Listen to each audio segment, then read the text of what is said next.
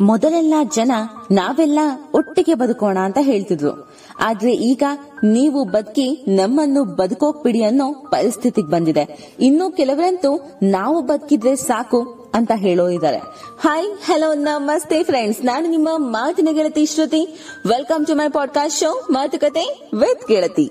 ಯಾರಾದ್ರೂ ಕೆಳಮಟ್ಟದಲ್ಲಿದ್ರೆ ಅವರ ಹತ್ತಿರ ಏನೂ ಇಲ್ಲ ಅಂತ ಹೀಯಾಳಿಸುವವರಿದ್ದಾರೆ. ಅವರನ್ನ ಕೆಟ್ಟದಾಗಿ ನೋಡುವವರಿದ್ದಾರೆ. ಅದೇ ಜನರಿಗೆ ಅದೃಷ್ಟ ಸಿಕ್ಕಿ ಅಥವಾ ಶ್ರಮ ಸಂಪಾದನೆ ಮಾಡಿ ಅವರ ಹಾಗೆ ಶ್ರೀಮಂತರ ಮಟ್ಟಕ್ಕೆ ಬಂದ್ರೆ ಅಯ್ಯೋ, ಹೇಗೋ ಒಳ್ಳೆಯದಾಯ್ತು. ಅವನು ಮುಂದೆ ಚೆನ್ನಾಗಿ ಜೀವನ ಮಾಡ್ಲಿ ಅನ್ನೋ ಬದಲಿಗೆ ಅಸೂಯೆ ಪಡ್ತಾರೆ. ಜೊತೆಗೆ ಹೀಗಾದ್ರೂ ಮಾಡಿ ಅವನು ಮೊದ್ಲಿನ ಹಾಗೆ ಬಡವಾಗೋ ತರ ಮಾಡ್ಬಿಡ್ಬೇಕಲ್ಲ ಅಂತ ಕೆಟ್ಟದಾಗಿ ಯೋಚನೆ ಮಾಡ್ತಾರೆ. ಮತ್ತೆ ಯೋಚನೆ ಕೆಟ್ಟದು ಅಂತಂದ್ಮೇಲೆ ಅದ್ರ ಪರಿಣಾಮ ಕೂಡ ಕೆಟ್ಟದೆ ಅಲ್ವಾ? ಬನ್ನಿ ಫ್ರೆಂಡ್ಸ್, ಈ ಬಗ್ಗೆ ಒಂದು ಕಥೆಯನ್ನ ಕೇಳಿ ಬರೋಣ. ಒಂದು ಊರಿನಲ್ಲಿ ಇಬ್ಬರು ಸಹೋದರರಿದ್ದರು. ಒಬ್ಬ ತುಂಬಾ ಬಡವನಾಗಿದ್ದ, ಇನ್ನೊಬ್ಬ ತುಂಬಾ ಶ್ರೀಮಂತನಾಗಿದ್ದ. ಒಂದು ದಿನ ಬಡ ಸಹೋದರನು ಶ್ರೀಮಂತ ಸಹೋದರನ ಹೊಲದಲ್ಲಿ ಬೆಳೆದಿದ್ದ ಗೋಧಿ ತೆನೆಗಳನ್ನು ಕಾಯುತ್ತಿದ್ದ. ಆಗ ಅವನಿಗೆ ಶ್ವೇತ ವಸ್ತ್ರಧಾರಿ ಹೆಣ್ಣೊಬ್ಬಳು ಕಾಣಿಸಿಕೊಂಡಳು.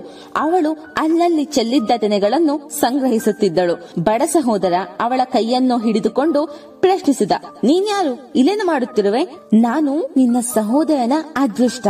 ಇಲ್ಲಿ ಚೆಲ್ಲಿರುವ ತೆನೆಯನ್ನು ಒಟ್ಟು ಮಾಡುತ್ತಿದ್ದೇನೆ. ನಿನ್ನ ಸಹೋದರನ ಹೊಲದಲ್ಲಿ ಹೆಚ್ಚು ಗೋಧಿ ಬೆಳೆಯುವಂತಾಗಲಿ ಎಂದು ಹೀಗೆ ಮಾಡುತ್ತಿರುವೆ. ಹೌದೇ, ಹಾಗಾದರೆ ನನ್ನ ಅದೃಷ್ಟವೆಲ್ಲಿ ಹೋಗಿದೆ? ಪೂರ್ವದಲ್ಲಿದೆ. ಹೀಗೆ ಹೇಳಿ ಅವಳು ಅಲ್ಲಿಂದ ಹೊರಟು ಹೋದಳು. ಮಾರನೆಯ ದಿನ ಬಡ ಸಹೋದರ ತನ್ನ ಅದೃಷ್ಟ ಪರೀಕ್ಷಿಸಲು ಮನೆಯಿಂದ ಹೊರಟಾಗ ಬಡತನ ಬಂದು ಅವನಲ್ಲಿ ವಿನಂತಿಸಿಕೊಂಡಿತು. ದಯವಿಟ್ಟು ನನ್ನನ್ನು ನಿನ್ನೊಂದಿಗೆ ಕರೆದೊಯ್ಯಿ, ನೀನು ದುರ್ಬಲ, ನಾನು ತುಂಬಾ ದೂರ ಸಾಗಬೇಕು, ನಿನ್ನಿಂದ ಸಾಧ್ಯವಾಗದು ಎಂದ ಬಡ ಸಹೋದರ. ಇಲ್ಲ, ನಾನು ನಿನ್ನೊಂದಿಗೆ ಬರಲೇಬೇಕು ಎಂದು ಬಡತನ ಆಗ್ರಹಪಡಿಸಿತು. ಸರಿ, ನನ್ನ ಬಳಿ ಒಂದು ಖಾಲಿ ಸೀಸೆ ಇದೆ, ನೀನು ಚಿಕ್ಕದಾಗಿ ಅದರೊಳಗೆ ಹೋಗಿಬಿಡು. ಆಗ ನಾನು ನಿನ್ನನ್ನು ಕರೆದೊಯ್ಯಲು ಅನುಕೂಲವಾಗುತ್ತದೆ. ಬಡತನ ಆ ಕೂಡಲೇ ಚಿಕ್ಕದಾಗಿ ರೂಪ ತಾಳಿ ಸೀಸೆಯೊಳಗೆ ಸೇರಿಕೊಂಡಿತು. ಬಡ ಸಹೋದರ ಕೂಡಲೇ ಸೀಸೆಯ ಮುಚ್ಚಳವನ್ನು ಬಲವಾಗಿ ಮುಚ್ಚಿಬಿಟ್ಟ. ಸ್ವಲ್ಪ ದೂರ ಸಾಗಿದ ಮೇಲೆ ಅವನಿಗೆ ಕೆಸರಿನ ಜಾಗವೊಂದು ಕಂಡುಬಂತು. ಬಡ ಸಹೋದರ ಆ ಸೀಸೆಯನ್ನು ಆ ಕೆಸರಿಗೆಸೆದು ಬಡತನದಿಂದ ಪಾರಾದನು. ಕೆಲವು ದಿನಗಳ ನಂತರ ಅವನು ನಗರವೊಂದಕ್ಕೆ ಬಂದು ಅಲ್ಲಿ ಅಗೆಯುವ ಕೆಲಸಕ್ಕೆ ಸೇರಿಕೊಂಡ. ಒಬ್ಬ ಒಂದು ನೆಲಮಾಳಿಗೆಯನ್ನು ತೋಡಿಸುತ್ತಿದ್ದ. ನೆಲ ಅಗೆಯಲು ನಾನು ನಿನಗೆ ಕೂಲಿ ಹಣ ಕೊಡುವುದಿಲ್ಲ. ಆದರೆ ಅಗೆಯುವಾಗ ಏನು ಸಿಕ್ಕರೂ ಅದು ನಿನಗೆ ಸೇರುತ್ತೆ ಎಂದು ಆ ಮಾಲೀಕ ಹೇಳಿದ್ದನು. ಬಡ ಸಹೋದರ ಮೂರು ದಿನಗಳ ಕಾಲ ನೆಲ ಅಗೆದ. ಕಡೆಗೆ ಒಮ್ಮೆಲೆ ಅವನಿಗೆ ಬಂಗಾರದ ರಾಶಿ ಕಂಡು ಬಂದಿತು ಅವನು ಅದರಲ್ಲಿ ಅರ್ಧ ಭಾಗದಷ್ಟು ಬಂಗಾರವನ್ನು ತಾನು ತೆಗೆದುಕೊಂಡು ಉಳಿದ ಅರ್ಧ ಭಾಗವನ್ನು ತನ್ನ ಮಾಲೀಕನಿಗೆ ಕೊಟ್ಟು ಬಿಟ್ಟ ಇನ್ನೊಂದು ದಿನ ನೆಲ ಅಗೆಯುತ್ತಿರುವಾಗ ಬಡ ಸಹೋದರನಿಗೆ ನೆಲಮಾಳಿಗೆಯಲ್ಲಿ ಒಂದು ಹಸಿರು ಬಣ್ಣದ ಬಾಗಿಲು ಕಾಣಿಸಿತು. ಬಾಗಿಲನ್ನು ತೆರೆಯುತ್ತಲೇ ಬಂಗಾರ ಬೆಳ್ಳಿಯ ರಾಶಿಯೇ ಕಾಣಿಸಿತು. ಆಗಲೇ ಒಂದು ಧ್ವನಿ ಕೇಳಿಸಿತು. ನನ್ನ ಬಾಗಿಲನ್ನು ತೆರೆ. ಧ್ವನಿ ಬಂದ ಕಡೆಗೆ ನೋಡಿದಾಗ ಒಂದು ಖಜಾನೆಯಂತಹ ಆಕಾರದ ಅಲ್ಮಾರು ಅಲುಗಾಡುತ್ತಿತ್ತು. ಬಡ ಸಹೋದರ ಅದರ ಬಾಗಿಲನ್ನು ತೆರೆದಾಗ ಸುಂದರ ಕನ್ಯೆಯೊಬ್ಬಳು ಹೊರಬಂದು ಅವನಿಗೆ ನಮಸ್ಕರಿಸಿ, ನಾನೇ ನಿನ್ನ ಅದೃಷ್ಟ. ಇಂದಿನಿಂದ ನಾನು ನಿನಗೆ ಸೇರಿದೆ ಎಂದು ಕೂಡಲೇ ಅವಳು ಅದೃಷ್ಟಳಾದಳು. ಈ ಬಾರಿಯು ಬಡ ಸಹೋದರ ತನಗೆ ದೊರೆತ ಬಂಗಾರ ಬೆಳ್ಳಿಯಲ್ಲಿ ಅರ್ಧ ಭಾಗವನ್ನು ತನ್ನ ಮಾಲೀಕನಿಗೆ ಒಪ್ಪಿಸಿದ. ಈಗ ಬಡ ಸಹೋದರನ ಬಳಿ ಹಣಕ್ಕೆ ಕೊರತೆ ಇರಲಿಲ್ಲ.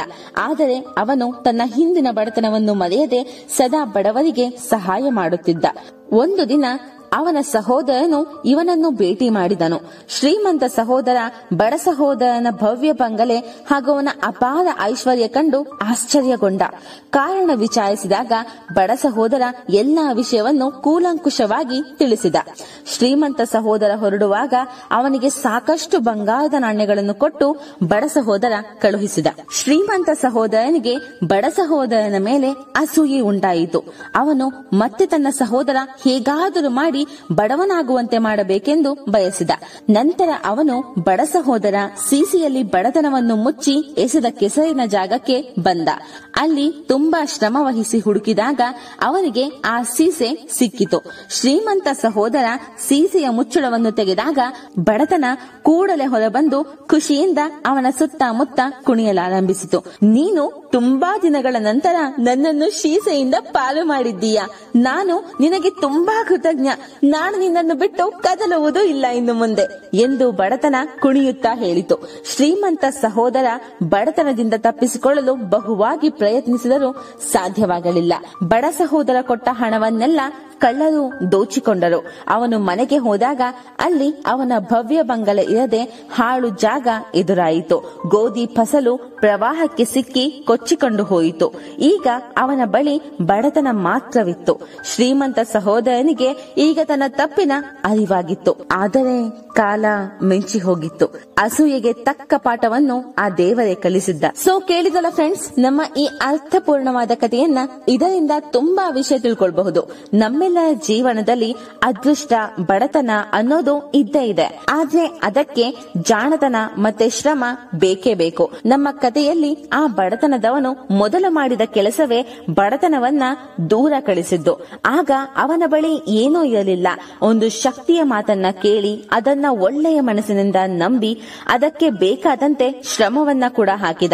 ಅವನ ಶ್ರಮದಿಂದ ಅವನಿಗೆ ಅದೃಷ್ಟ ಸಿಕ್ಕಿತು. ನಾವು ಸಹ ಹಾಗೆ ಕೆಟ್ಟ ವಿಚಾರಗಳನ್ನ ಯೋಚನೆ ಮಾಡೋದನ್ನ ಆದಷ್ಟು ಕಡಿಮೆ ಮಾಡಿದ್ರೆ ಆಗ ಯೋಚನೆ ಮಾಡೋಕೆ ಒಳ್ಳೆಯ ಮತ್ತು ಅರ್ಥಪೂರ್ಣವಾದ ವಿಚಾರಗಳು ಸಿಗಬಹುದು. ಆ ವಿಚಾರಗಳಿಂದ ನಮ್ಮ ಜೀವನದ ರೀತಿ ಒಳ್ಳೆಯ ರೀತಿಯಲ್ಲಿ ಸಾಗಬಹುದು. ಅದಕ್ಕಿಂತ ಹೆಚ್ಚಿನ ಅದೃಷ್ಟ ಇನ್ನೊಂದೇನಿದೆ? ಇನ್ನು ನಮ್ಮ ನೆಮ್ಮದಿ ನೋಡಿ ಸಹಿಸೋಕೆ ಆಗದಿರೋರು ನಮಗೆ ಸಾವಿರ ಕೆಟ್ಟ ವಿಚಾರಗಳನ್ನ ವರ್ಗಾಯಿಸೋಕೆ ನೋಡ್ತಾರೆ. ಆ ಕಥೆಯಲ್ಲಿ ಬಡವನನ್ನ ಮತ್ತೆ ಬಡವನಾಗಿ ಮಾಡೋ ಶ್ರೀಮಂತ ಬಡತನವನ್ನ ಹುಡುಕಿ ಅದಕ್ಕೆ ಸೆರೆಯಾಳುವಾಗಿ ಹೋಗ್ತಾನೆ. ಹಾಗೆ ನಮಗೆ ಕೆಟ್ಟ ವಿಚಾರಗಳನ್ನ ಹೇಳೋರು ಆ ವಿಚಾರಗಳನ್ನ ನಮಗೆ ತರಬೇಕು ಅಂತ ಅದರಿಂದ ನಮ್ಮನ್ನ ಹಾಳು ಮಾಡಬೇಕು ಅಂತ ನೋಡ್ತಾರೆ. ಆದ್ರೆ ಆ ಕೆಟ್ಟ ವಿಚಾರ ಮೊದಲು ಅವರಿಗೆ ತಲುಪಿರುತ್ತೆ. ಅದರಿಂದ ಅವರ ಜೀವನವನ್ನ ಅವರೇ ಹಾಳು ಮಾಡಿಕೊಳ್ತಾರೆ. ಅಂತಹವರ ಮಾತಿಗೆ ನಮ್ಮ ಜೀವನವನ್ನ ಹಾಳು ಮಾಡಿಕೊಳ್ಬಾರದು. ನಮ್ಮ ಒಳ್ಳೆಯ ವಿಚಾರಗಳಿಂದ, ಒಳ್ಳೆಯ ಕೆಲಸಗಳಿಂದ ಮುಂದೆ ಸಾಗಬೇಕು.